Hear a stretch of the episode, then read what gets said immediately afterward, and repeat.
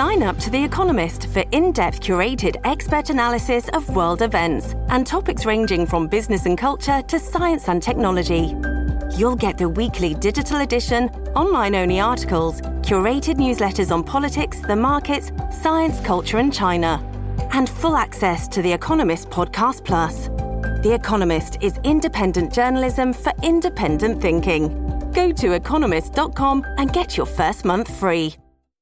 I'm Angela Kokott, sitting in for Alex Pierson, and you are listening to On Point.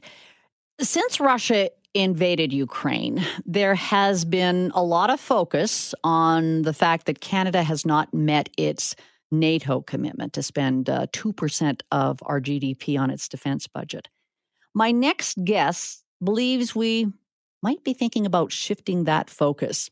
Dr. Adam Chapnick, Professor of Defense Studies at the Royal Military College of Canada, joins us this evening. Professor Chapnick, thanks so much for joining us tonight. My pleasure. Thanks very much for having me. Just remind our listeners where this whole 2% figure came from. Has it been around forever? Uh, there, about uh, about 20 years ago, the countries of NATO, maybe it was a, a little bit more recent than that, made a commitment, made an aspirational commitment that everybody would would spend two percent of uh, GDP on defense. Uh, it was sort of a way to call to account the fact that uh, NATO countries had started to spend less and that they needed something to gather around. And, and sometimes these political statements create some pressure on countries to measure up because if there's a standard, you can be held to account for not meeting the standard. The, the percentage itself is, is somewhat arbitrary in that it, it doesn't. Uh, two uh, percent of your GDP doesn't necessarily defeat Russia, or it doesn't necessarily provide Poland with a, uh, enough defense if Russia decides to to attack there as well. But it was it was a number that the, the most the significant powers were already spending, and that it was felt that it could push some of the powers that weren't spending as much to get there. And ever since, uh, you know, for the last few years, I almost feel like it was former U.S. President Donald Trump who even started talking about this percentage. But we have seen that what Canada, remind me, is it 1.3 or something like that of our GDP for our defense budget? We're, we're closer to 1.4 right now. Uh, we count it a little bit differently than we used to. Uh, we count it more generously now, but that said, that we, we're using more more of what NATO uses to count it. I mean, it's very tricky because some countries will count what they spend on veterans, some countries will not count what they spend on veterans, uh, veterans health care, military health care. It can uh, it can go up and around, but our official number right now is about 1.4. And when we look at uh, the 30 members of NATO, uh, are quite a few of them falling in line with that or falling down or short of that? Well, right now we are approximately the fifth lowest of NATO's 30 members. Not everybody's at that 2%, but we really are near the bottom in terms of, of our ratio. All right. So Uh, do we pull up our bootstraps, spend more money, or as you mentioned, 2% is arbitrary? It, it, it doesn't matter how, if you get to 2%, how that actually occurs because it, it doesn't necessarily mean you're putting that money to a good use as far as supporting NATO's efforts around the world. Yeah, so, so I think I should be clear. I do think that we need to do more on defense. But one thing to keep in mind is that if we doubled the salary of every Canadian Armed Forces member tomorrow, we'd be spending two percent of GDP uh, of uh, our GDP on defense, and we wouldn't be doing any more for Ukraine and any more for NATO or any more for anyone. So it really does matter how you spend the money, and it also uh, matters how good your troops are. Uh, our spending not nearly close to 2% did a lot of good in Afghanistan. And sure, we could have done more if we'd spent more, but our less than 2% was much more appreciated than some of the, the other allies more than 2% who couldn't do what our troops were doing. Uh, I won't, you know, name drop allies who disappointed because it's it's not all that polite. But I can promise you that our troops were very much appreciated in Afghanistan, even though we weren't spending as much.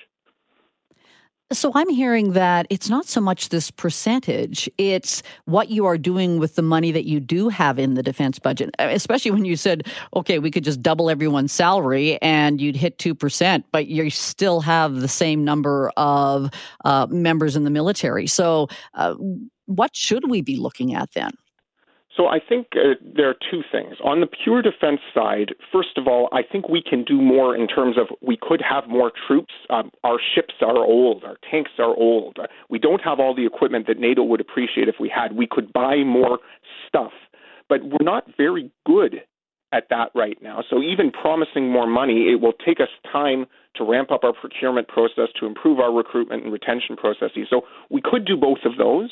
But the thing that I'm most concerned about in this discussion is that when you fight a war, or even when you defend territory, it's not just about the military. You need diplomats as well. Um, you need humanitarian aid, and humanitarian aid doesn't come out of the defense budget.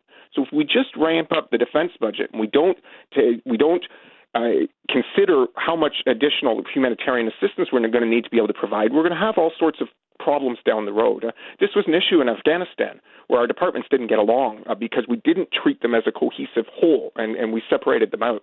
So to me, we should really be having a conversation about spending more money on security. And defense, although is a major part of security, is not the entire security package. Well, and that's so important. I mean, as you say, uh, the humanitarian side of things, and that has been highlighted in the last four weeks in Ukraine when you start to see refugees fleeing the country, uh, Canada saying, here's what we're going to do. But is that that may not be part of the equation when really what we are doing to help future military efforts? Yeah, I think we need to we need to understand that defense is more than just guns and bombs. It's a huge part of what defense is, but there are other elements and when we talk 2% of GDP, we miss that. So yes, we need to spend more on defense, but we also have to spend more probably on all of our security and we need to think of security as a package. If we parcel it out, uh, we're likely to neglect part uh, of of that package and it's it's really an all for one thing. You need the whole package in order to contribute effectively on the world stage.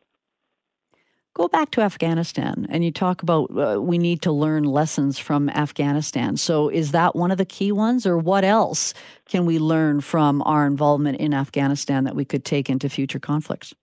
Uh, I think uh, if we go back to Afghanistan, we found a way to procure more efficiently. And it would be nice to get back to a, to a more efficient procurement process. Admittedly, when Canadians are losing their lives, we seem to find a way to to make bureaucracy more efficient. But there should be some regularization that we can take from that. Uh, we also began to recognize towards the end of the conflict that we need our diplomats, our aid workers, and our military speaking a similar language and working towards similar goals. Uh, that's something here right now. It, it feels to me like we have a defense conversation and then we have a refugee conversation and we, we have them separately with different people. I don't think that's the way that we need to be thinking about these things in the grand scheme. Hmm. Could this backfire, this whole 2%? Uh, and I think in your blog, you rightly pointed out that conflicts can have a huge impact on a country's economy. And that could then backfire as far as uh, maybe a reduction in spending. Yes, uh, I, one of the big problems I have with the two percent, and it's a similar problem with our, our foreign aid. We're supposed to be spending a, a 0.7 percent of gross national income, and it's the same thing. Is that in a time of conflict, uh, quite often it, we can have problems with the economy. Supply chains can suffer, and as a result, the, the economy can move into recession. Recession, by definition, is, uh, is a decline in the size of your GDP. So if you believe that this 2% was this godlike figure, then if your economy went into recession, even because of a war, you would cut your defense budget because your economy would be smaller. So you would spend less of your your uh, you'd spend less on defense.